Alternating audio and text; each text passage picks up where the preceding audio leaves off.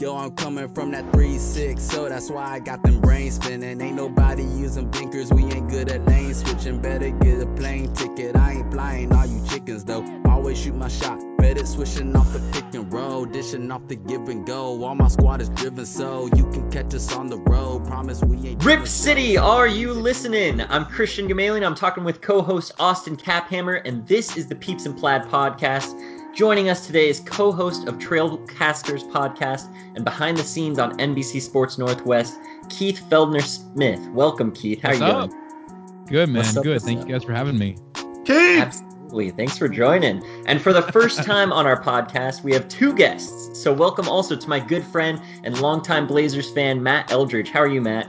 I'm doing well. Thanks for having me, guys. Matt! My resume is not as impressive as Keith's, that's for sure. Hey, you're Longtime welcome Christian just- friend, I'll take it though. Oh yeah, totally. A podcast and, and background at a, a major TV network. I'm not sure if I want to say that's high praise or high accolades yet. I wanna climb a little higher, guys. My resume then. Matt, I don't know if you ever watched Nitro Circus. They had that guy, Cousin Greg, that was just like their random cousin who could just do like seven more backflips than like Travis Pastrana, like the actual professional. You're like you're like the Cousin Greg right here. I'll take it, man.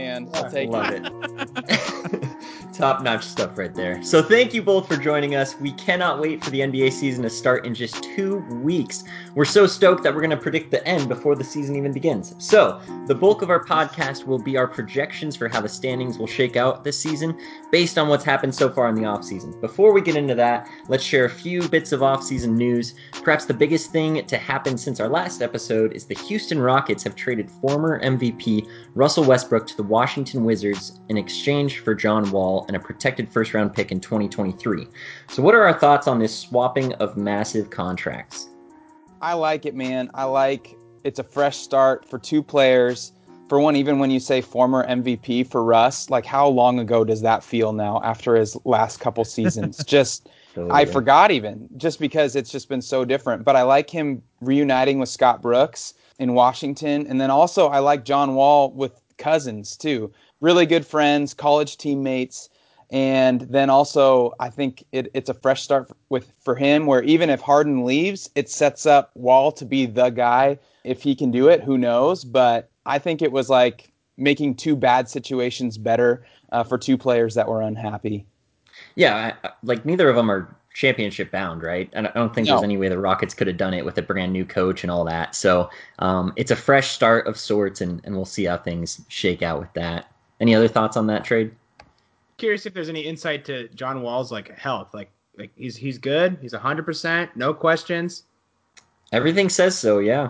All right, gotcha. And then and then like the nature of the injuries, like what like I can't like what kind of took him out again. It was The uh, most leg. recent one was the Achilles tear. So it was right. like Yeah. injury plus Achilles soreness, and then he tore it. Like, I think he was fairly close to coming back, and then he tore it. I mean, he's an explosive player too, right? Mhm. And that's and that's a and ironically, wasn't that DeMarcus Cousins injury as well? Yep. Yeah, double. Yeah, Achilles, it was yeah. Achilles and then ACL. I mean, Oh, he had that's a bit of a that's a bit of a dice roll. I mean, if your two name namely players are coming off Achilles injuries, um, from what I've heard about that injury, but I think all you know, all things considered, I think it's a great trade. And we were just talking talking about you know me being from DC pre-recording here, and I think having a guy like Russell in DC is big. I don't think that they get too many guys like Russell in DC. Well, I, I am I'm mostly curious uh, to see which of these teams really kind of succeeds more in the trade. I guess uh, in my mind, I think it's going to be the Wizards. I think the Yeah. Wizards with West uh, Yeah. with Westbrook look a little better. Westbrook and Beal, I think, have a much better kind of relationship and kind of uh, chemistry on the floor uh, than what we could see from Wall and Harden. And kind of like what you mentioned, actually, uh, Matt. I think uh, you mentioned that John Wall and Boogie will be kind of the big deal of like how do they mesh together. And you could be totally right about that because with the way things are going with Harden so far, I know we'll get to that in a minute. Uh, that might be a totally different factor on the team. Mostly though, I let, let me just kind of lead forward this. I have these two teams in the East and West ranked the same. Ooh. I don't know if anyone else- Ooh, Ooh, Intrigue. Yeah. I have them ranked one apart, so I'm right there. Okay, Yeah, okay, you're with to And, me. and my too. See, I thought previous it'd be more ranking for one of them was at the same as the other. So yeah, I just I just Yeah. switched it before the recording. I'm I'm one apart as well. Yeah. Yeah. I think that there's no way the Wizards end up really looking bad in this just because they haven't had John Wall for two years. So Yeah. having an MVP in Russ, he's not obviously his shooting is terrible lately, but they should have a better record than last year, and it should be reflected on Russ regardless. And he's got a great attitude coming into the season already, so I'm expecting relatively good results there. Um, so, like you just mentioned, Keith, uh, the Houston Rockets are, you know, there's a bit of fallout to their situation. They lost their head coach, um, they lost their GM. I mean, I say lost. They fired the GM, and Mike D'Antoni decided not to come back, something like that. And James Harden has allegedly requested a trade to the Nets. That's not totally confirmed, uh, but he's not showing up to practice right now. He's apparently out partying. So, any thoughts on this James Harden situation? I'll let I'll let our I'll let our two guests give their thoughts first because mine aren't. I want someone to put some honey on before I take. it I off. mean, I think that I like it. Harden's just exposing his true colors right now, which is weird. Like he was someone that at least for for a time in the league, it was like you're a great player and you're respectable with how you carry yourself. And if he actually is like out partying and skipping practice and doesn't show up and holds out, it's like, dude, you're you're Kevin Durant 2.0. Like just some of the prima donna stuff. And um, and then Russ, right? So it's kind of interesting looking back at that OKC OKC team, and they were all good buds, and they may all be very similar people as well too. Um, so I think that. Harden, yeah, I think Harden has nothing to lose in playing for the Rockets this season and just seeing how it goes. And if it sucks, then yeah, all the more double down. And I think the Rockets, if if there is chemistry between Wall and and Cousins, they could get some really good ancillary pieces with LeVert and Dinwiddie to come in. Where if if John Wall is even a shadow of what he was and making people around him better, and Cousins can still get assists, rebounds, blocks, steals, score, all of it. Like they could have some interesting pieces for sure. So I think Harden just needs to get to practice and not lose some of the respect that his name has because he's one of those players that that's been like you you do it the right way it seems like for the most part besides the fake the flopping and all that kind of stuff but Yeah. that's more as a Blazer fan than anything else yeah, I'm, I'm a big fan of Caris LeVert and Jarrett Allen. So if the Rockets can somehow get both of them and maybe a couple other pieces, I know the salaries have to match in order to get to get rid of James Harden because he apparently wants to go there. That would be great for them, I think. Well, that's that's the big thing though. For sal- you have to have salaries matched to make a move like this work. But what motivation would the Nets have to give up that many pieces? I- uh, at the very least, if you have to match forty-five million dollars in salary, Yeah. why are you giving up your best pieces, like large pieces, to make it work? I feel like the the thing the Nets would want to do if they're going to really pursue this would be giving up a whole bunch of small pieces to try and reach 45.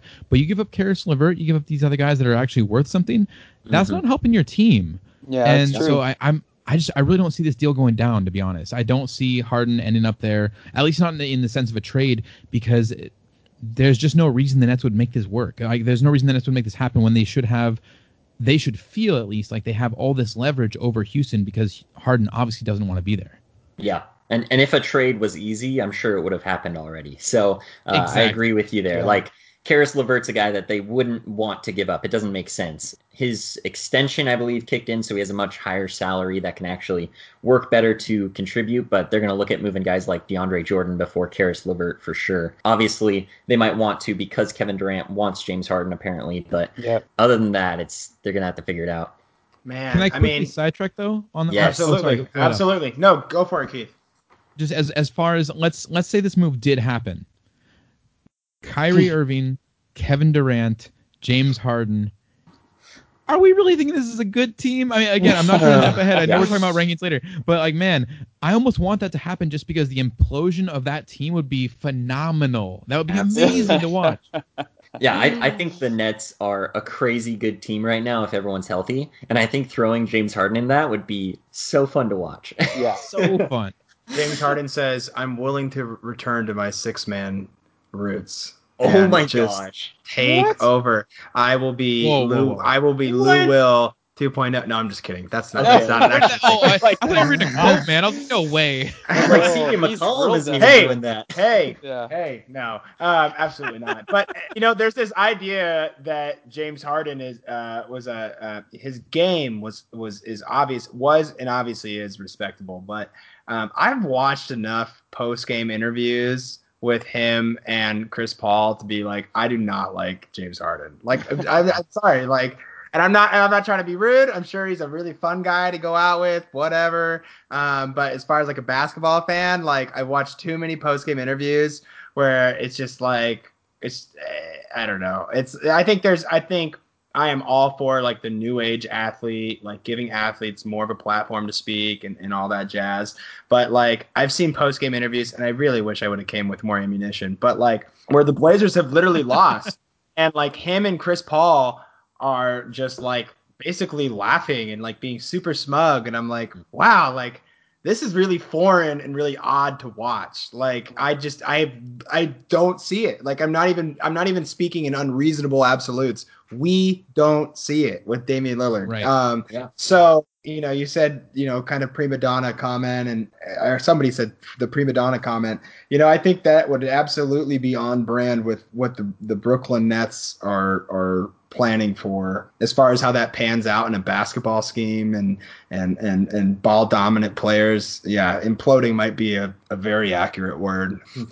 but yeah, I, I mean I just I guess what I just wanted to highlight is we see a guy who's not shown up to practice, whatever, we see it all the time in the NFL, whatever, but is consistently going out, jeopardizing team status, even in season, wasn't it? Right? In the bubble, maybe? Wasn't there a situation? No, that was was that Lou Will? That, was, Lou Will. That was someone else. Uh, we got yeah. to talking about six men. I'm mixing up. That was going to a strip club for food. That's, that's, Yeah. You know, Apparently. you know what? Gosh. It's hard to look through that. But um, hey, you know, uh, I, I wish him the best wherever he ends up, man. And um, you know, he's actually one of those players I would love to see like get his go to a franchise that's not a small market, but like get his own team. Like truthfully, you know. And I think initially the Rockets thought that's what it was going to be, and it's just Wait, I wait, hold I- on. You you're talking about Harden? yeah. Oh, You want to he give Harden another team? for like I- six years? I think, yeah, he had the Rockets, bro. But I really, you know what? I am incredibly biased with Mike D'Antoni. I think Mike D'Antoni is is not a good coach, and I I, don't think like the Rock I don't like. and I think the Rockets also like their management is questionable, and I think He's that gonna have they're him in Brooklyn if he goes there. no, no, no, he's in. Uh, oh, Yeah, wait, wait, wait. I think you need a stronger front. I think you need a stronger front office with James Harden. And maybe I'm saying I'm digging myself a deeper hole here, but I think that he's a kind of player who obviously Pat Riley's like really old now, but like if you had like a younger Pat Riley and like really strong personality to go along with him and not just be like whatever, we'll hand you the keys to the city. Like I think that it might actually do him more good in his career. I I Mm. think I think we need to remember. I think a lot of James Harden's value, a lot of the the, the way that we see him, has been because of Mike D'Antoni's system. Really? I, I, I- the playing playing the numbers, like the way that D'Antoni plays ball and runs that team, that is a huge part of why Harden has been successful. Because you there's a you could not put him.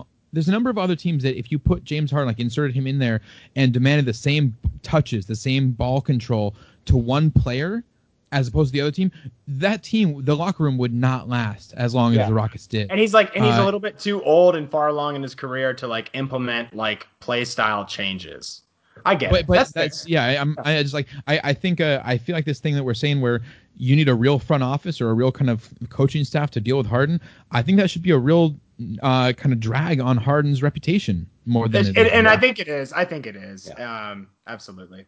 All right. Well, we'll talk uh, a little bit more about the Rockets in our rankings, but I have one last bit of non-Blazer news uh, in the NBA. Paul George, another you know history guy with the Blazers. You know, I think Dame hit a shot over him or something. Paul George called out his former coach Doc Bad. Rivers. yeah, bad shot. On All the Smoke podcast with Stephen Jackson and Matt Barnes, he said Doc was trying to play me as a Ray Allen or a JJ Redick, all pin downs. I can do it, but that ain't my game. I need some flow. I need some mixes of some pick and roll and post ups. So that's pretty crazy, just straight up calling your former coach out. And then Doc responded, he said, "Hey, listen, I enjoyed coaching him, so not a lot to say there. Ty Lue was sitting right next to me, so he better hope it's not adjustments. It ain't gonna be that much different." So that's where I'm at. I'm like, you really think Tyronn Lue is gonna be the difference maker there? I'm not. I'm not saying Doc's the best coach in the world, but like, I really? don't know. Ty Lue's a hothead. Better watch out. I mean, he he can deal with big personalities. Apparently, he won a don't know, championship with the sometimes he gets all, he gets stepped all over. So. no. Uh! I agree. I see what you did there. I agree, and so does Allen Ivers. Here's the thing. So, Paul George, I feel like in recent years, he is one of the players that has fallen from from good graces to being like public enemy number one, the fastest. And I think again, it's another guy that Dame has just ended, right? Like it was when he went at Dame is when all of a sudden his trajectory. Because I I've loved Paul George too. He's been fun to watch. But the second he went after Dame, everyone's like, "You don't go after Dame. Like, what are you doing?" And then Dame gets him, and then he starts Not making like excuses, and yeah, he he just he's just so quickly. And again, to today. I think it was today. He said, "I want to be a, a Clipper for the rest of my career." Right, and then someone came out with him saying similar statements when he was on Indiana and and when he mm-hmm. was on OKC, and they did this like picture with all the times that Paul George said said that, and it's like, dude, when you kept your mouth shut, everybody loved you. Just stop talking. Yeah. Dame, and Dame commented, he said Al Capone, which is short Yeah. for all, all cap. All It's- caps. It's, Mhm. all BS. That's that's you don't you don't yeah. It's crazy, Just to dude. quickly throw this in here too, uh, as far as the quotes, this is where my heart is. I want to retire a Clipper. That's what he recently said, right? Mhm. I'm here to stay. We can bring this home. That's what he said in Oklahoma City. How long was he in Oklahoma City? Like, uh, and before that, my goal is to win one here. I never want to leave Indy. He said that obviously in Indiana. So don't trust this man, Yeah. LA. the writing is already on the wall. yeah. And and my mind was blown when he uh, had that extension with OKC. I was like, oh, there's no way he's staying there. He's going to LA first No. chance he gets, and then Yeah, he went to LA second chance he got. Who do you think's Yeah. out of there first between Kawhi and him? Oh, Paul George. You think- Kawhi, I, I, I, I do think Kawhi has a little bit of that where he, they, they both have this, uh, this kind of this, this campaign. I guess the propaganda that they're saying, oh, I, L.A. is my home. I've always wanted to be here I believe that a little more from Kawhi than I do from Paul George. As far as him and uh, Doc used him as a Ray Allen as kind of a, a spot up guy. I just want to throw this in here. I saw someone else bring this up. I can't remember where I saw it. Paul George as a pick and roll ball handler far and away this last season had a larger chunk of that than any previous time in his career. No uh, way. the previous, I think, in the, in the last, no, for real, in the last five years, Paul George pick and roll as the ball handler. It was like The thirty best three is that percent or something, right? It was Yeah, it, it definitely went up. Nine this season. Yeah. Previous, uh, before before the season, uh, before 32.9, it was 24.5, 25.2 before that, 17.5 before that, and 21 before that. So he literally was used less as a Ray Allen this Wow. season than any other time in his career. And you he's can't make this up. Gosh, that is awesome. Numbers don't lie. That's hilarious. kind of sheet. It's not. It's not ball don't lie. Stats don't lie. It's the same thing. Yeah. We love to see it. You balling on the stats. Oh, Yeah. so uh, There you go. we can we can start some Blazers news now. So first off, Okay. some great news. Blazers facilities were closed just as soon as they opened, as four people tested positive. Actually, three people tested positive for COVID, including one player. So that's you know that's a fun one. Apparently, Nurk is out of the country right now with family. I, I'm, I'm. This might just be an update. I think Nurk arrived yesterday. I believe Okay. he came Yeah. to town Oh, uh, sweet. yesterday. He was the last Blazer to arrive in Portland, as far as my understanding. Yeah, Oh. the the three players, or no, not players, three people tested positive. We don't know players or staff or whatever. I think there was a quote too today, though, actually from Jason Quick or from Stotts, or relayed by Jason Quick, saying that one of them was confirmed to be a player. Three positive Hmm. tests. Is that right? Yes. Correct. I'm not trying to take over, just trying to hand it back to you. There. hey, I appreciate facts. You know, we just talked about that. You know, stats don't lie. So, a brief update on NBA rest rules with relation to COVID and re- with relation to such a short off season uh, for some teams. Some teams had a very long off season. The NBA has basically relaxed most of their rules as far as like load management because of that short off season and because of COVID and and all that. But they did increase regulation of nationally televised games specifically. It, they said that teams will be fined $100,000 um, for benching like marquee players in nationally televised games. So that's that's good for the most part. Yeah. It's also good when you consider that the Blazers only have five nationally televised games for some stupid reason, while the Pelicans great have 14.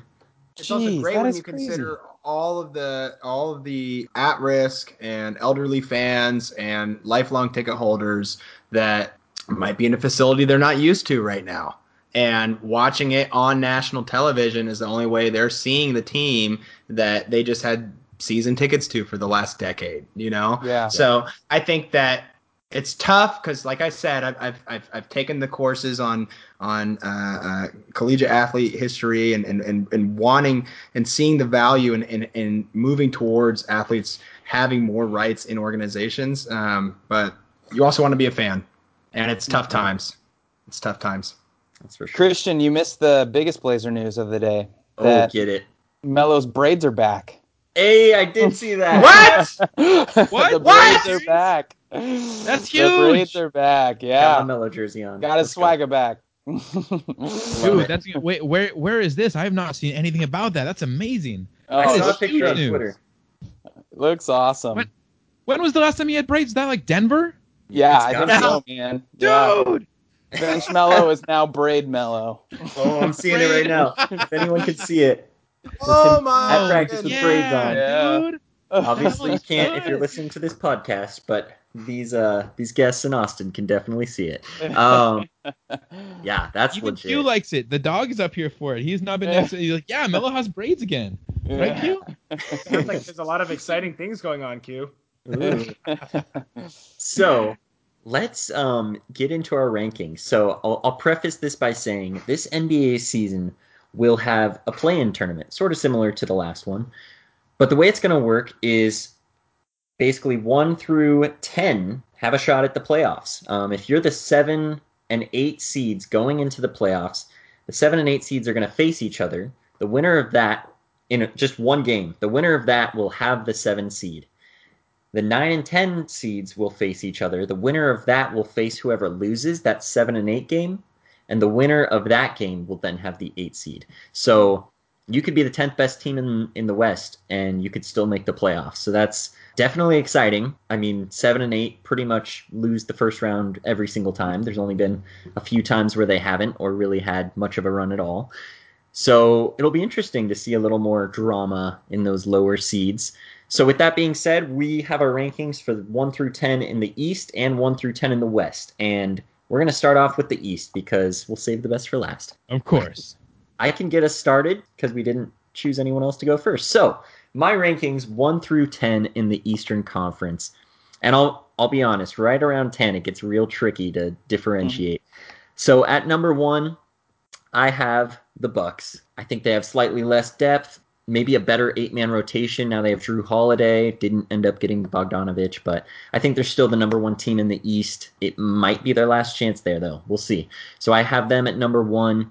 I have the Heat at number two. Honestly, there could be some fatigue from the recent finals run, but they're deep. They have high upside. I don't think they're a dominant team like the Bucks, but they're still really solid. Um, I think with Jimmy Butler there and and the young guys continuing to progress, progress, I think they're the number two team in the East. I have the Raptors at three. They're going to be playing in Tampa Bay. Maybe that'll hurt them. I don't know. But they have some continuity, still have a good coach, still have good stars. Um, I think they have a low ceiling. I don't think they're going to be a top two team in the East, but I, I'm projecting them at three. Um, the Nets could be the best team in the East, but I'm projecting them at the four seed. We'll see if they can stay healthy and put it together, and if Steve Nash can actually get them winning from an early uh, point in the season. Then I have the 76ers at five. Solid team, good coach. I think there's going to be growing pains, but I think there's enough turmoil at the seeds below this um, that they should be able to get to that five seed. Six, I have the Hawks. The Hawks only won 20, 21 games last season, but they added Bogdanovich, Gallinari, Kris Dunn, Rajon Rondo. They got defensive guards and a lot more shooting. Um, I have them at the six seed. Then the Celtics at seven. Kemba Walker's injured, so that's going to hurt them, but they're still really good, still really deep. Could do well once he comes back. I have the Wizards at eight. I think that Russ and Beal is going to be solid. I think Russ has a great attitude. They're going to be moving. They have decent players around them. I have them at eight. Then at nine, I have the Pacers. They fired Nate McMillan for some reason. Um, they have a new coach. There's some in- injury risk there with Victor Oladipo and the big men. I don't think TJ Warren's going to continue his bubble dominance. Uh, so I have them at the nine seed, which, like I said, should get them in the playoffs still, but we'll see how it goes. And then honestly, this was the hardest one for me. I was debating between the Hornets and the Magic, and for some reason, I think the Hornets are going to make it. I don't know what it is. I, I'm not super high on uh, Gordon Hayward being there or LaMelo Ball starting off strong, but for some reason, I just have a feeling they're going to have a win now mentality, and I think it. I think they have a deep enough team. They got you know Devonte Graham, Miles Bridges. They have um, yeah, they have quite a few decent players. So I'm going to put the Hornets there at 10 and see if it works, even though the Magic have made the playoffs the last two years. Did, Yeah. Did, did you did you did you not have the Wizards in the top ten there? I did. I had them at eight. Oh, it was eight. Okay, sorry, sorry. I, I think I was looking at my chart as you were reading through yours, and I might have missed that one. I was gonna say like, man, you're gonna count Westbrook out like right off the bat. Westbrook and Beal. Yeah. No, I, I put them above the Pacers, which was tough, but then I'm like, oh, they have a new coach. I, I think the Wizards are going to be able to put it together. So, all right, who wants to go next? I'm gonna I'm gonna reverse what you did a little bit, Christian. I'm gonna start at the bottom. I'm gonna go, go from Mm. number ten, since I already kind of like revealed. I I'm like putting it. Wizards at number ten. Ooh. Uh, I, I think I think they are they've got some power, but there there's there's a lot of teams in here, and even as I look at this, they might take the number nine because I have Magic in there. I just I I have hope for the Magic. I want them to do well, so I'm kind of trying to give them a little bit of an edge, a little bit. Christian, I think you and I disagree on the Hawks a little bit. I've got them down there at number eight. Uh, I see them as a good team, but they're not quite not quite up to where I see the Nets because they're only coming in at number seven. I don't know what you were thinking at number four. No, I'm, I'm just I'm just no, I have them at. Uh, oh, wait, wait. The Hawks are at six. Nets. Oh, The Nets. Hawks Oh, yeah, I got them Nets. at four. You had four. Yeah, uh, I'm, I'm just you know Nets. They're a volatile team. Like if if you if they get to four, I good for them. I guess. Uh, I I really hope that they get Harden up there. If they get Harden there, they might not even be, not even be in the top ten. So we'll see how it goes. Uh, so top six though, I have Pacers at number six. I feel like they've been working hard. This this team is putting things together, and if they actually there's there's questions, but you know I I I think if they can put it together, they could be uh, in the top six for it. 76ers at five, Celtics for number four, the the the former uh, champ or uh, sorry the the Eastern champs Heat number three, uh, then Raptors and Bucks are the top two. Man, I cannot. I keep going back and forth on who's got the number one seed for it because I am. I really do think that the chemistry issues that we're going to see from the Bucks are going to be a factor. Man, they tried to trade these guys away for Bogdan, and it didn't happen, and now they're back in that locker room. I'm curious what's going to go on with Milwaukee, but uh, you know, so just saying that out loud, I'm going to say Raptors take the number one spot, Bucks number two. All right. Even after the Raptors lost their big man. Yeah. Yeah, it's. I mean, Raptors lost their big man, but Bucks lost some pieces too, man. It's and I'm not putting Heat up there above either one of them. I just I I think that chemistry issue come back to bite Milwaukee a little bit. Oh, you just wait, Keith. You just wait for who I got number one. And Raptors got uh, Aron Baynes, so that's that's something right there. There you go. The He is something. He's the the Blazer killer from Yeah. three. That one. I was game. gosh, at that that was game brutal. in Phoenix. My brutal. girlfriend is literally an Aron Baynes fan now because she, the only Blazers game she went to was that game. She said, Oh, "Who is no. that guy? Uh, that was That terrible. guy is crazy." Gosh. the I Suns had his perimeter hair going early D. this summer. I had the whole uh, the the whole like Viking man bun going for a while, and I was like, oh my god, I look like Aron Baynes. I got to cut this off. That was Love the end it. of it.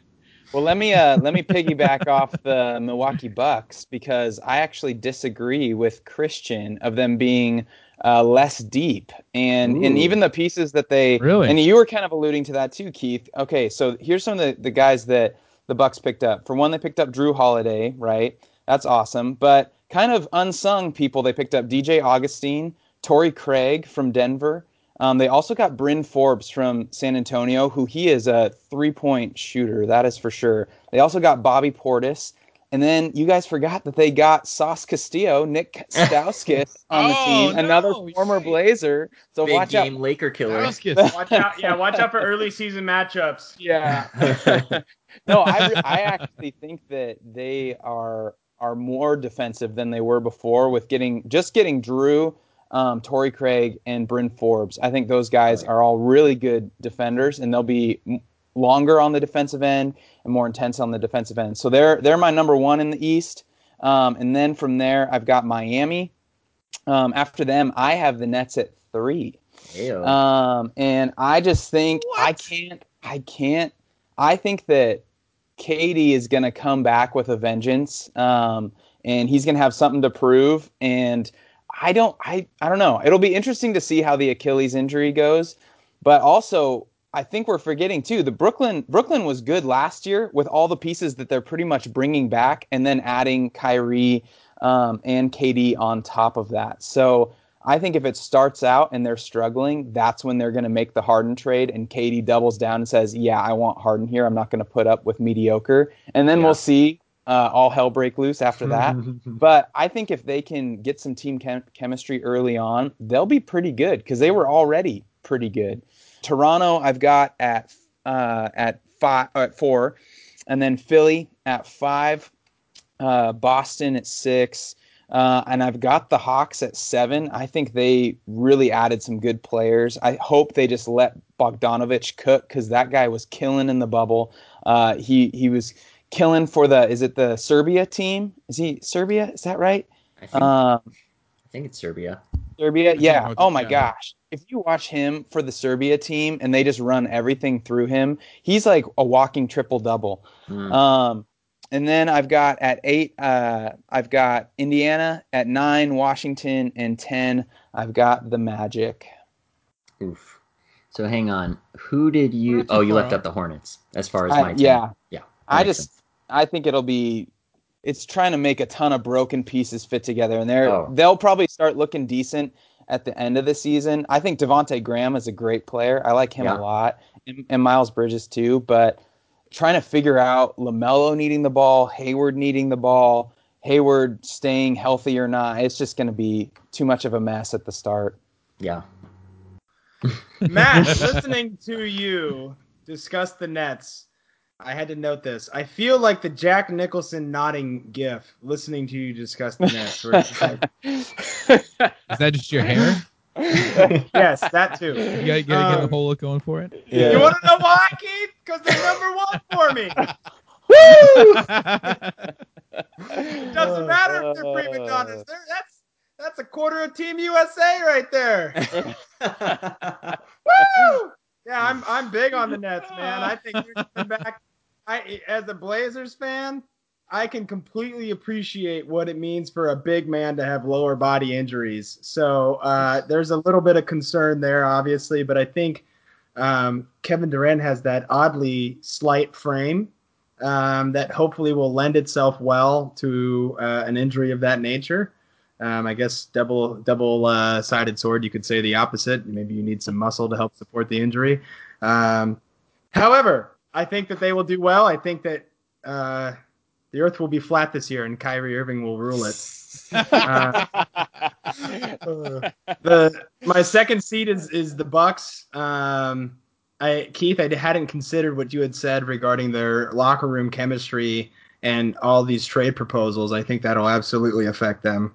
Um, and I think that I was surprised Giannis didn't get out of there, right? Because he had the opportunity this Yeah. this this summer. I was actually surprised he didn't get out of there. I didn't think. Now I think that's a testament to Jrue Holiday's game.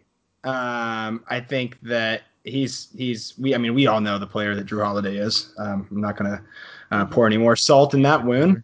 Yeah. Um, I think I think what the Heat did can't go unnoted, and they, I have them as my third seed. I think the Wizards uh, are my fourth seed. It's another bit of Whoa. yeah, yeah. Damn. Yeah. So that's another favorable uh, injury recovery situation, and really, really betting on the chemistry there between. Did I say that I I, I lined this up right before the episode? Anyways, um, Dude, I love Celtics- that. I was about to be like, do we have the same four teams in our top four? And then you throw in the Wizards. That was amazing. yeah.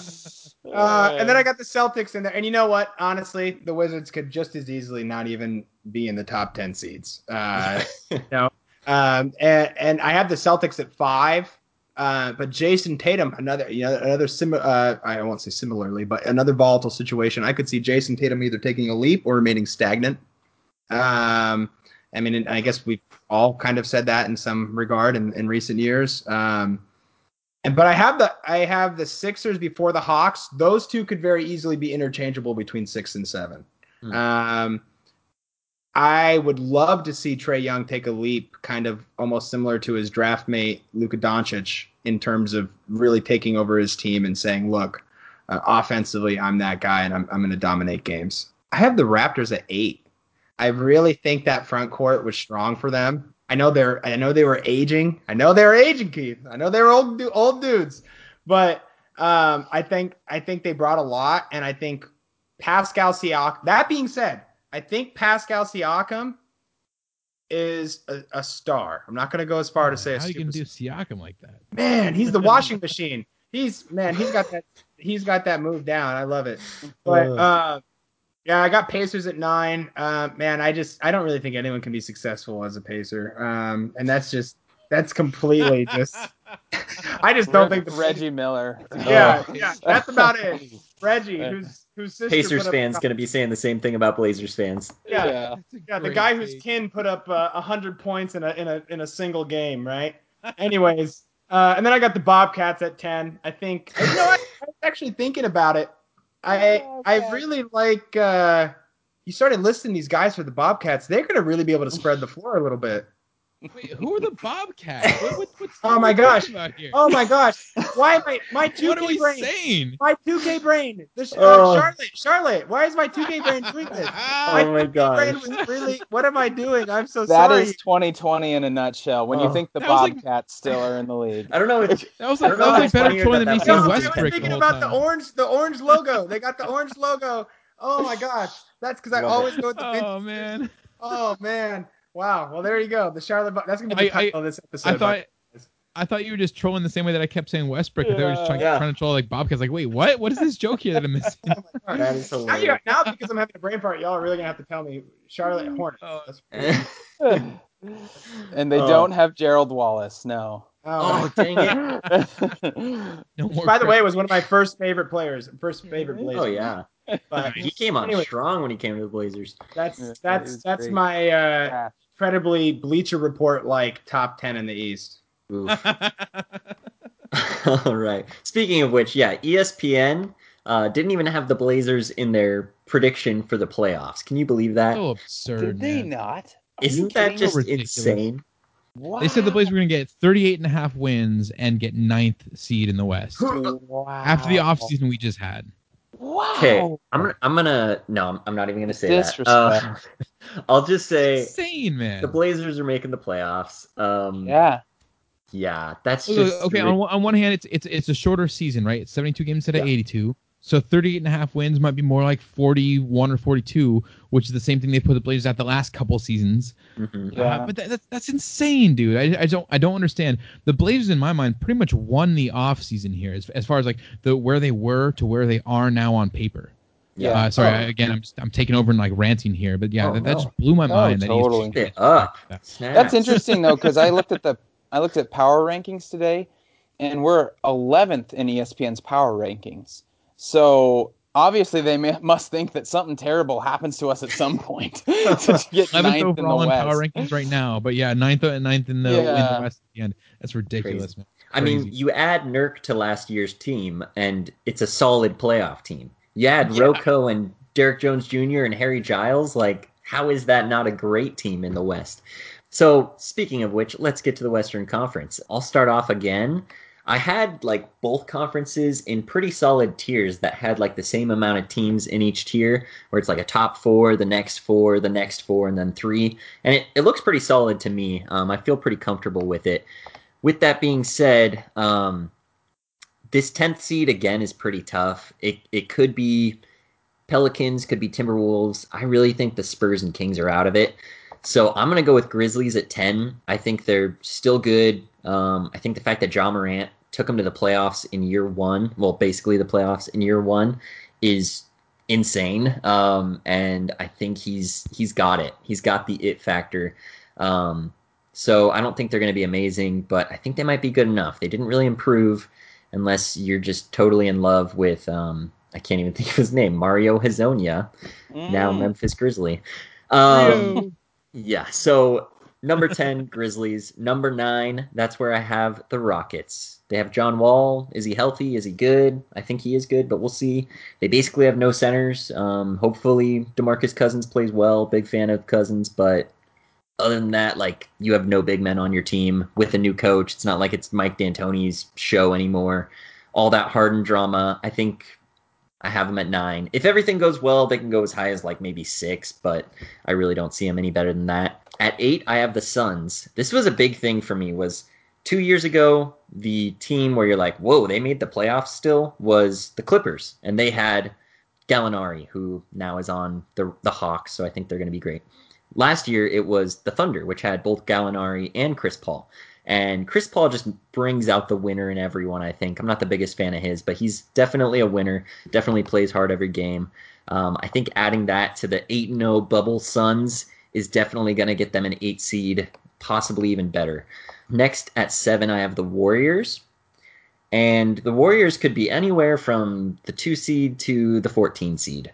But I'm going to put them here at 7. I think they're pretty dang deep even though they have like no cap space to stay deep. Without Klay Thompson, they still have Kelly Oubre and Kent Bazemore making up the, that like wing spot. They just got the number two pick in the draft, James Wiseman. He's athletic, big. I feel really good about them.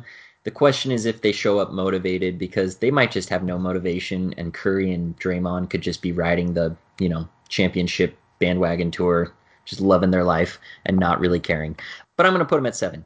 Six, I have the Mavericks honestly, the Mavericks are. I don't want to say this out loud, but they're a Luka injury away from being like the 14th best team in the West, in my opinion. Um, I'm not saying they're going to have a Luka injury, but they didn't improve this offseason. Um, I'm not the biggest fan, but I think Luka is amazing. So I think he can certainly carry them to six, five, four, maybe even three in the West. But I'm going to put them at six. Jazz is who I have at five. I think they're still good. I think they have continuity. I also think they didn't really improve. Now, my top four, and I'm pretty solid on this. I have the Clippers at four.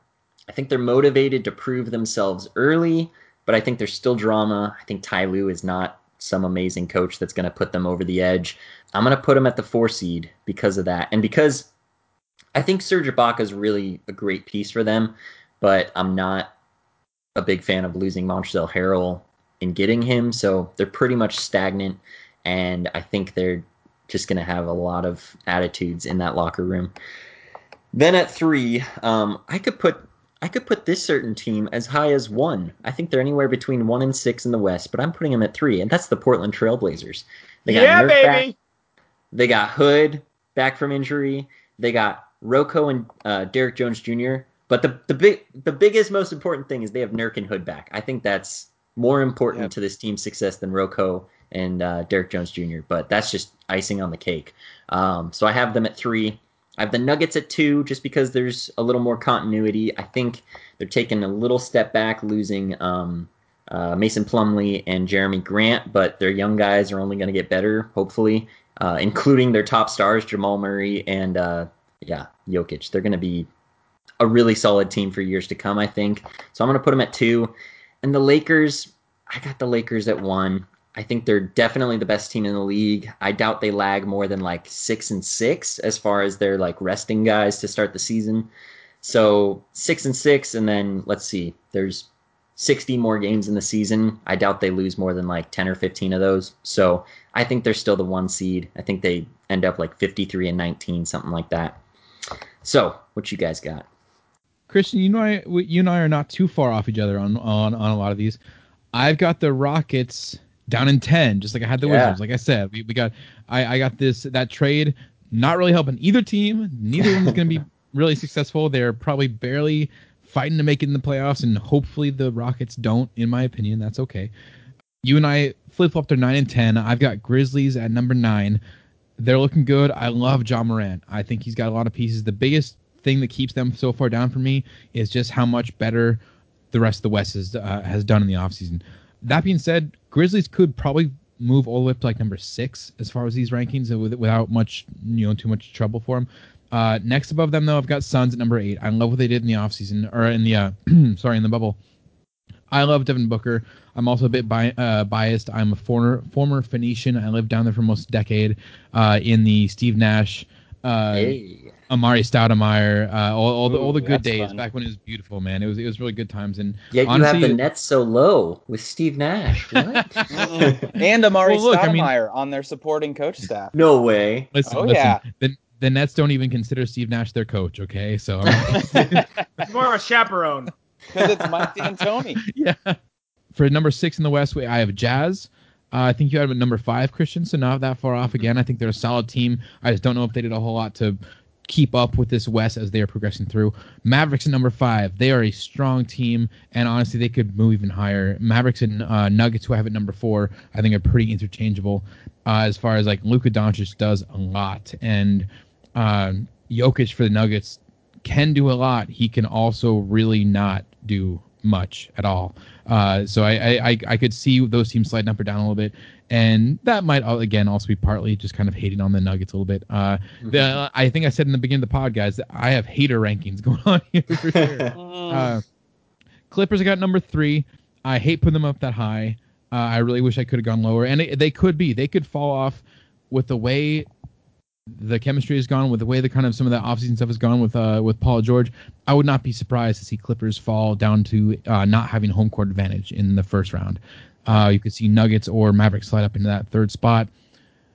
The number two is the Lakers, man. I just can't do it. I cannot put them at the top. I understand. I Love get it. it. I get Get it, Keith. I get- oh, man. I get that it's LeBron and AD. They are two top five players. I'm not denying that. But what did you hear AD say when he was signing his five year contract extension uh, just like last week? Why did he say he did it? Injuries. Yeah. Injuries. Yeah, He is already he's not even in the season yet, and he's already worried about his injuries. This dude is not going to play 60 games this season. true. I, I'm, I'm saying that right now. AD is not going to play 60. LeBron, as amazing as he is, and he is the GOAT, in my opinion. He passed Michael, in, in my opinion. And maybe that's the hot take of the day for me, too. I don't know. But LeBron. The, the, the well is not endless for anyone. And eventually it's got to start drying up. Maybe it happens this year, especially if he has to try and cover for AD's injuries. The moves they made in the offseason, people are acting like Dennis Schroeder is the equivalent of Rajon Rondo. They are Right? insane. Mm-hmm. They are insane. Can we swear on this podcast? Go I for it. mean, I guess. They are Maybe- f***ing insane. yeah, that, that works. Yeah. We'll see if it stays. Sorry, Austin. Whoever's got to edit, man, my apologies. Uh, uh, the, the the moves that the Lakers made, they're not bad moves, but I think people are giving way too much credit to the talent they already had on that roster. And I was talking with uh, with uh, Chad and Ty on the uh, first episode back for Trailcasters that we did last week. I was telling them if you take AD and LeBron out of the Lakers equation and you take Dame and CJ out of the Blazers equation, the Blazers have a much better supporting cast. Much better. It's not even close, in my opinion. And I think that's going to play a factor over the season, especially when you consider COVID. Uh, like, like forget injuries. If you consider just sickness being a factor of, of affecting rosters, depth is going to play a major part as is chemistry. And we've already talked about that a bunch on this pod. I think Blazers have some serious factors here that are n- not on paper factors. On paper, I think the Blazers win it right now. They had the best offseason. Without paper, all the kind of the, the in between stuff, I think they still are probably one of in, in one of the better spots in the league. So I got Blazers top of the West right now, and so many things can happen, so many things can slide around, but man, it's not impossible. Man, Keith, you're getting my hopes up, man. Let's do this. Let's do this. That's exactly. I was listening to Keith. I'm getting excited. Like, Yeah, that's what I'm here for. All right. All right. Well, for me, I'm pretty similar to you guys. Well, in some things, some things are very different. Uh, Houston it rounds out the bottom for me at 10. Um, I am really curious to see what they do, though. I, I would love to see Boogie come back and, and John Wall come back and both both play well together. I've got Utah at nine, um, and that's because I think Utah really did nothing in the offseason. They they re-signed Favors, and that's pretty much it and and they've got some locker room chemistry stuff still with their two best players in Gobert and Mitchell not being huge fans of each other. And so I wouldn't be surprised if they kind of do what the Blazers did from two seasons ago to last year, where um, they just kind of dropped and it's Yeah. not like they're bad. It's not like uh, they um, they have this high ceiling. It's just that the West is so competitive, and um, they're just not going to be as high as they were before. I've got Phoenix at eight, and it's for all the same reasons you guys. I think they're they're really good um, with what they were working on last year. Um, I'm blanking on his name right now. Uh, Monty, uh, Monty Williams. Uh, I think he's awesome coach. He's Oh, got yeah. some of the same chemistry stuff going on in their locker room that the Blazers do, and uh, really want good things for him. Um, I've got Golden State at seven, and I agree. I think you said it, Christian. They could end up at anywhere because I just think that a healthy Steph Curry with pretty much a year off basketball, um, and then Draymond got to rest more last year. Uh, I just, yeah, I just, I'm excited when I saw that uh, that Dame and Steph were going back and forth when Dame was shooting those half court shots, and Dame was like. "You pulling up from 18? I'll do it if you do it." And then with 18 seconds on the shot clock, and it was like, "Oh, that's the Steph I love. The the Steph that's not attached to Kevin Durant. I I, Yes. I actually can cheer for him."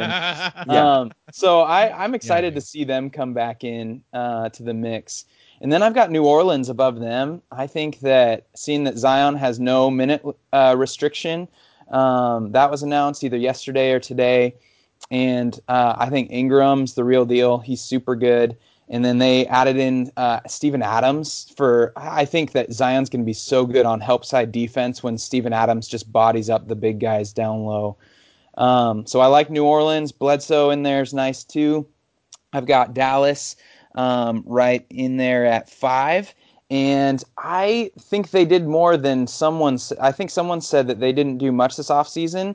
They added Josh Richardson, and Josh Richardson, when he was the main guy for the Heat, two just two seasons ago, he was he either was an All Star or he was right on the cusp of being an All Star.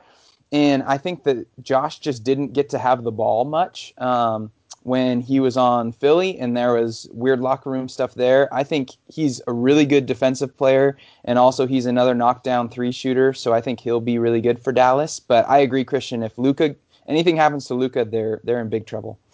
Um, number four, I've got Denver. Uh, I don't think they losing Torrey Craig. I think and Mason Plumlee. I think hurts them, but also I think it gives room for um, uh, Michael Porter Jr. to just continue to step up his game, and that dude looked really good in the bubble. So they may, he makes me nervous for them being higher than I have them currently. I've got the Blazers at three. Keith, you're making me feel bad Oh, about three when I felt when I thought that I was going high with them at three, but I I think that yeah, with COVID considered, um, just a weird year. This is maybe the deepest team in my lifetime that the Blazers have ever had. When you think about the first five guys off the bench that will be in good rotation are Gary Trent, Rodney Hood, Carmelo Anthony, Zach Collins, and Kanter. And then guys like Simons, I'm, I'm kind of hoping he doesn't play. Sorry, Simons. Um, but just keep Dame or CJ at point all the time Yes. and then have those other five guys rotating in. Not only is it scoring off the bench, but it's also defense off the bench to have Hood and Collins um, and and Trent coming off the bench too. Which that's usually you have one or the other in players, not um, not a bench that can do both for you. So that's pretty sweet. And then for the Clippers. I have them at two. I would love to see them drop, but uh, I'm yeah, I'm curious just to see what they do. I think adding Ibaka is, is good for them, and I'm hoping good things for Batum over there too, as he signed with them. I think he'll be a good rotational player off the bench, do some ball handling, all that kind of stuff. And then I got the Lakers at one, and I agree that Schroeder isn't Rondo. He's actually a better offensive player than Rondo, uh, but a worse Oh, defensive okay, player.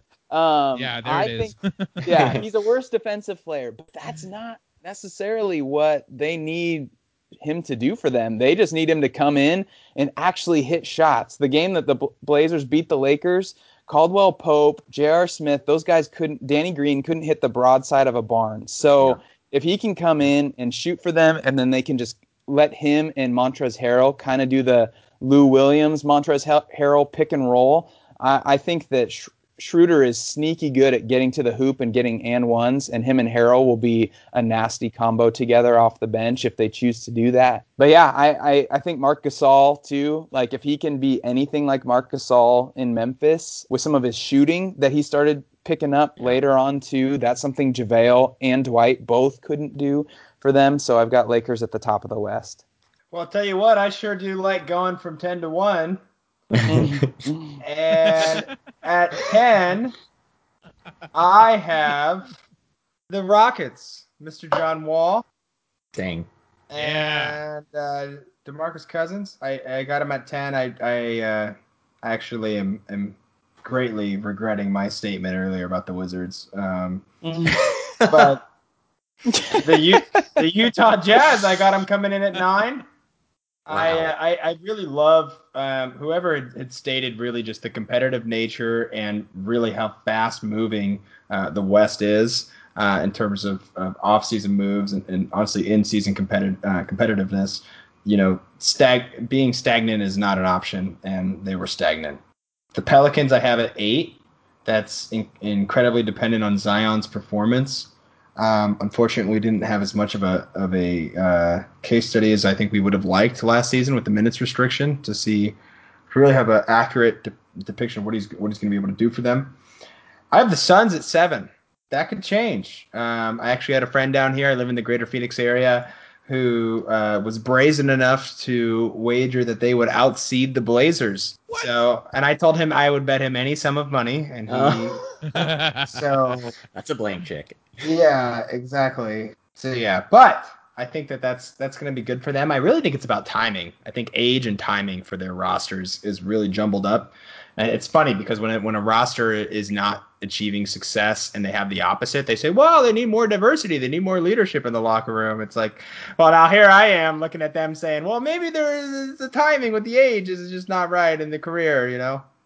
just, just throw out a number real fast. Throw throw out a number. How many injuries would the Blazers roster have to sustain for the Suns to outrank them, outseed them this in the season? Oh man, you know the sad thing is, as a Blazers fan with just a black heart, I um like I just like could it happen? Could could we all go down? Yeah, you'd need to have such a disastrous thing. Like, I mean, like a COVID outbreak maybe could be that. That's all it Yeah. could take. It might not be that extreme. It could just take a Yeah. COVID outbreak and the team, a whole bunch I- of key players miss a few games. But man, come I hate on. how realistic that is. If I lose my bet, Keith, I'm sending you an invoice. Okay. Do you guys want me to um, open a knock on wood can of worms that I would much rather not talk about as far as injuries? Do you want me to? Absolutely. Okay, okay. Here, here's what I'm going to say real quick. Okay. The Blazers on the court, based on how their team is put together right now, will be more affected in the win column as far as the regular season goes if Nurk gets injured than if Dame gets injured. Mm. And on top of that, if we lose uh, two or three solid guys, but only one of them is named Dame or Nurk. No, yeah. Say we lose three guys, only one of them is named Dame or Nurk, we still make the playoffs. That's lose them as in like like That's my for my knock on wood. For for long term injury, What a, what a what a as long as we have Dame or Nurk, we could we could lose multiple other big players and still make the playoffs. maybe so maybe Okay. an alternate way to state it would be that we just can't lose Dame and Dirk together. Am I is am I hearing Definitely. Or Okay. or anyone. Please don't anyone get injured. Thank you. I think that's super. Like, I, I I get what you're saying. Like, if we have one of Dame or Nurk, we should be okay to kind of like sail through a rough patch. Uh, but man, the idea of even like which of them would be more of a of an impact, I don't know. That's that's a tough one because like we, we got a bunch about- of front court depth right now. But See, you think I about think- Kanter Yeah. starting. That's What about what about defensively though? But we saw that What about before. defensively in the front court? But like if if you're you're filling in CJ at point and you have Trent or Hood or someone else uh, starting at shooting guard, that's gonna help the team so much more than starting Kanter at center. That's gonna be brutal against most See, teams. See, the thing is, I think we know what life without Nurk looks like because we had to do it and we were successful, Ah, right? We made it you go. Yeah. further. Well, But I think the the chemistry piece and how demoralizing it would be for the team would be if Dame goes down for a season. We've seen Dame for stretches where CJ hopped in at Right. point and did Yeah. pretty well.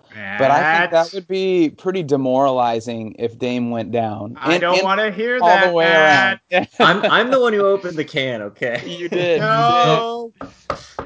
I'm I'm with you, Matt. Man, I I I feel like uh I feel like we've seen Dame go down for short stretches, and CJ can handle that. But even in those short, short, man, that's a tongue Yep. twister for some reason. Short stretches, I have not been super confident in CJ being able to hold up for a longer period. We we saw Nurk go down for way longer than we wanted to, and Kanter, as much as I did not expect him to hold up his end. He didn't do badly. We, we made it to the Western Finals that year. We can't argue that, you know. Uh, it's uh, man, that that's a tough question. Which one of those would be more kind of critical to holding the team together on course? Well, and With here's the thing, we- shoulder and, and Yeah. Ra- it was Ramadan and a, and a separated shoulder, right? So he wasn't Hey, drinking. no, no, no fasting this year, man. Ramadan's not falling on the mm-hmm. playoffs this season. Yes, it's Oh, that is very unique. And I, I actually, there's going to be some really awesome stories to come from that. I'm really looking forward to it. That's going to be very unique. I mean, what other, what other, those players are going to love that. When else do you get to It's experience? a serious that? difference for a number of NBA players. There, there's Yeah. more than people might think. There's a number of Muslim players in the NBA, and that that, that is a factor. Even Yeah. if we don't hear stories about all of them fasting, even though we heard so many stories about Enes Kanter. Hey, did you know that he was fasting during the playoffs? Yeah, Uh, for the 15th time, I've, I've heard that. Thank you. but yeah, it, it, it affects a number of players, so it definitely will be different this year. Just to finish that thought, it, this year not everything's riding on Kanter because we also have Zach Right. Collins coming off the bench, and we have Harry Giles too. Yeah. So we have Oh. more depth, I think, at that position than we've had in the past. And yeah, I, I just and even like so say Rocco has to start playing some four. When he did that for Minnesota, that dude was a double double machine. That guy can rebound. Yeah. So I, I yeah, I'm just not I even though I would hate for Nurk to go down and running the offense through him as that like pick and pop, pick and roll guy has been super cool to see. Uh, I just think that we are, w- even though we have depth at that guard position too, we're not as devastated at the center position as we've been in past years. It's a great point. Let, let me let me kind of add this one there, just kind of piggyback on what you're saying, Matt. If Nurk goes down, we've got Kanter. If Kanter goes down, Zach Collins has before played center. If Collins can't play center, Rocco has before played center in a It's small true. ball lineup. I'm not saying sustainable. that sustainable. would be but I'm kind of just saying like, fun. but I'm just saying like, good luck finding a fourth string point guard on this lineup. yeah. There's not one there, you know. Good luck finding a second string. That's a good point. A good, so to answer your question, Christian, I think uh, I think most would say Damian would be the more costly between the two. But real quick, I'll sum it up. Um, my, the rest of my West, I have uh, Pelicans at eight, Suns at seven, Golden State at six. I think Steph Curry is Steph Curry. He just got his own shoe brand. And then also uh, Denver Nuggets coming in at five. I think you can't undersell Bol Bol. Uh, and them basically growing through those players. It's a joke, but also like Bol Bol and Michael Porter Jr. are going to be those guys that were like, oh my gosh, like the Nuggets are still in it. Not only are they in it, they're like the top three seed, and Michael Porter Jr. is averaging like, I don't know. I'm not going to throw a number out there. I'll embarrass. but um, Clippers at four. I actually something that we haven't discussed is the chemistry between um, the chemistry between uh, Kawhi and his former teammates, right? Isn't I mean, is that is that not a, a an honorable dynamic, right? Because we he got a couple of his. Oh, definitely. his- yeah. So. Oh, with Serge Ibaka. Who else did he Yeah. get? Uh, no, it was just Serge. It was just Serge. Yeah. okay, so singular. I apologize. Um, so yeah, I think I think that that might behoove them. Um, and then the Blazers, I have at two. I think the Yeah. Lakers. Lakers are just like, man, that's just it's so tough. I feel like that is just such an uh, an NBA fan like reality to live with each year. Um, anyways, so yes, the Blazers. Uh, I I am I, I'm happy about at number at number two, right? Oh, Oh, yeah. double bursted! Double bursted! Hey, I gotta be a little bit of a mediator here. Did it? Did it? Our uh, Christian and Matt, you guys said three, right? Or Christian, Yeah. did you have him lower? I had it. I had him at three. Yep. Okay, so I'm hey, I'm breaking even at two. Yeah. Um, and that is just simply because of the uh, dominance of Anthony Davis when healthy. But you know, a very notable silver lining that I thought of when listening to you each discuss your rankings is we're talking about regular season. Yep.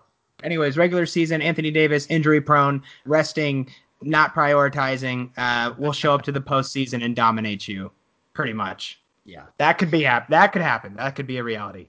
That that's where Sorry, I'm I couldn't with. quite hear that. I feel like your mic cut out again. I think you said Blazers are going to dominate Anthony Davis in the postseason. Uh, yeah. some- okay. Cool. Cool. We'll just go with that. That's good. Love it. Uh, I think, I Zach- Lakers are definitely number one team in the West for sure. I think Nets could be that team in the East. They just might have some growing pains in the regular season, like you're alluding to, Austin. I think another key thing is Kevin Durant, when healthy, he's like never lower than a three seed.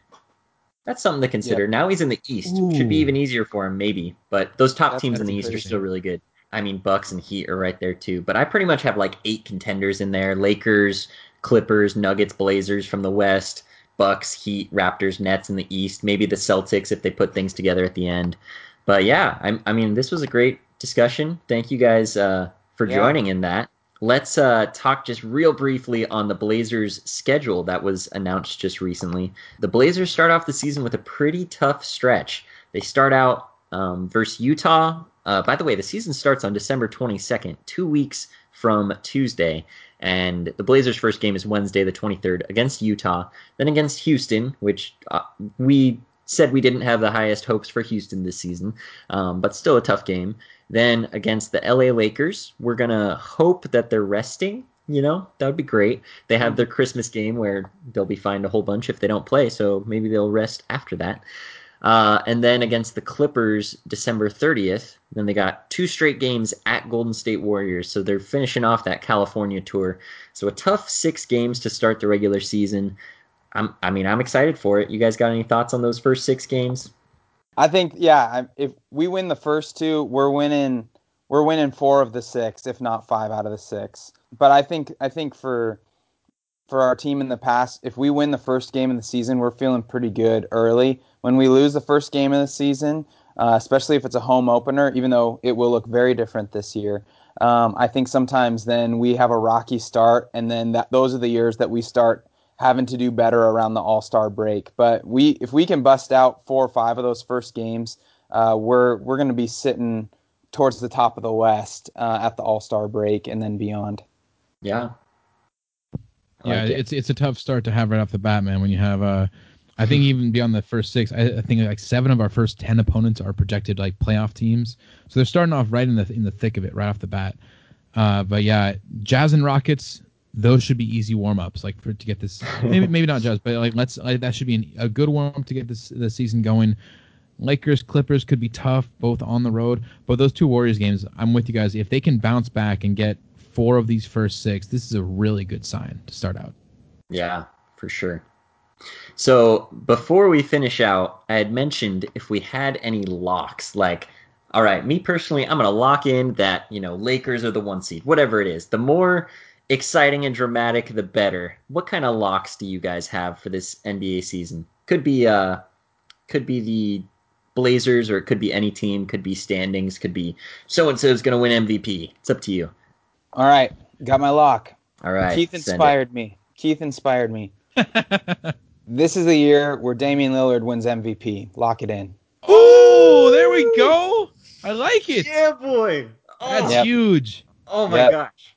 Hey, if Bla- Get a lock. Blazers are up there, Blazers are up there, and I think that he's gonna, with more help, he's gonna be more able to do Dame time with more ease and less pressure, and that threes are gonna be shot at even a higher clip and with more precision.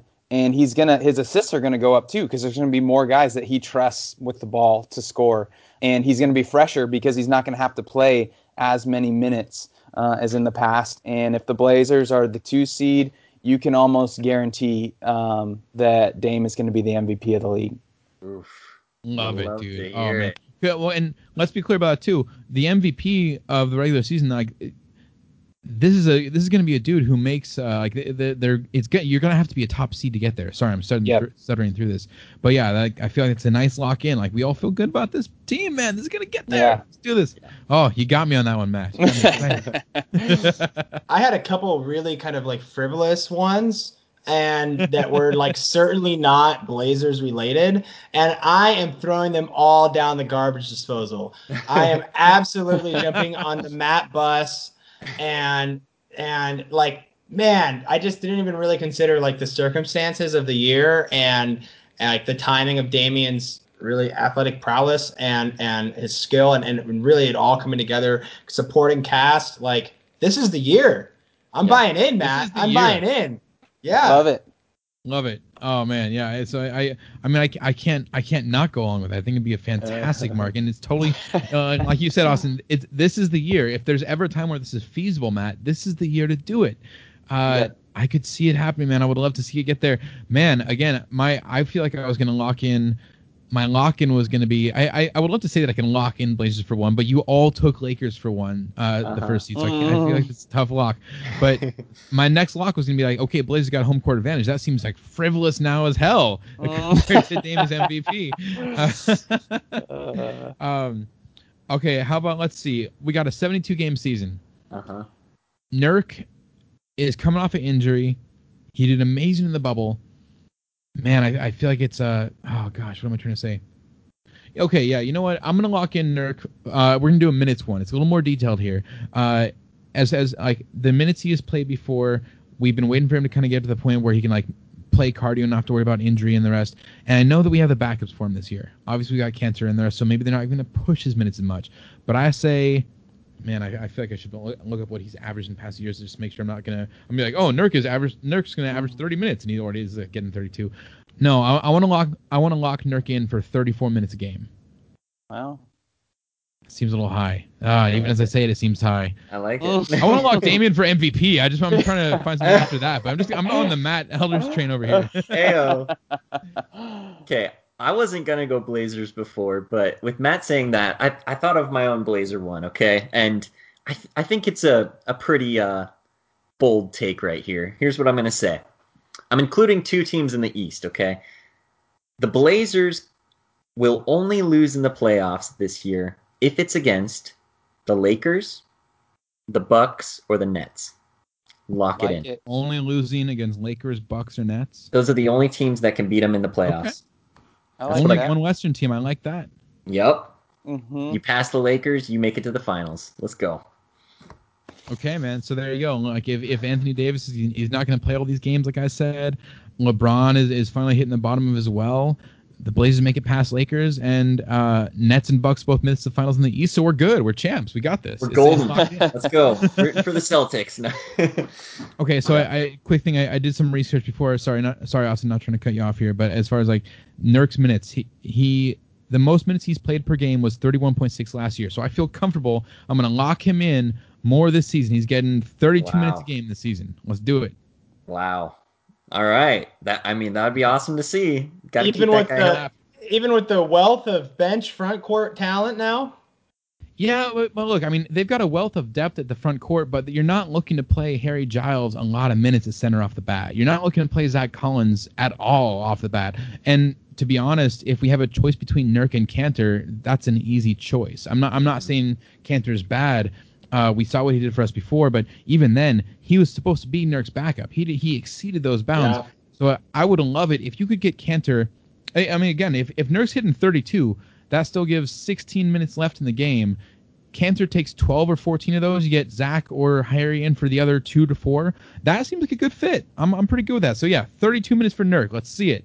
You heard it here first on Peeps and Plaid. I like it hey dudes I, I probably got a bounce Yep. but thank you Oh. for having me on the episode it was great talking blazers with you guys and have a good rest of your time rounding out the episode and go blazers dame mvp 2020 Ayo. Thank you, Matt. Perfect. MVP. Thank you, Matt. Thank you for joining us and that, that's Matt. He's my uh, he's my go-to guy to talk basketball, talk Blazers. He knows a lot more than me. He's taught me everything I know. So, uh, with that being said, Keith, um, where can we find you?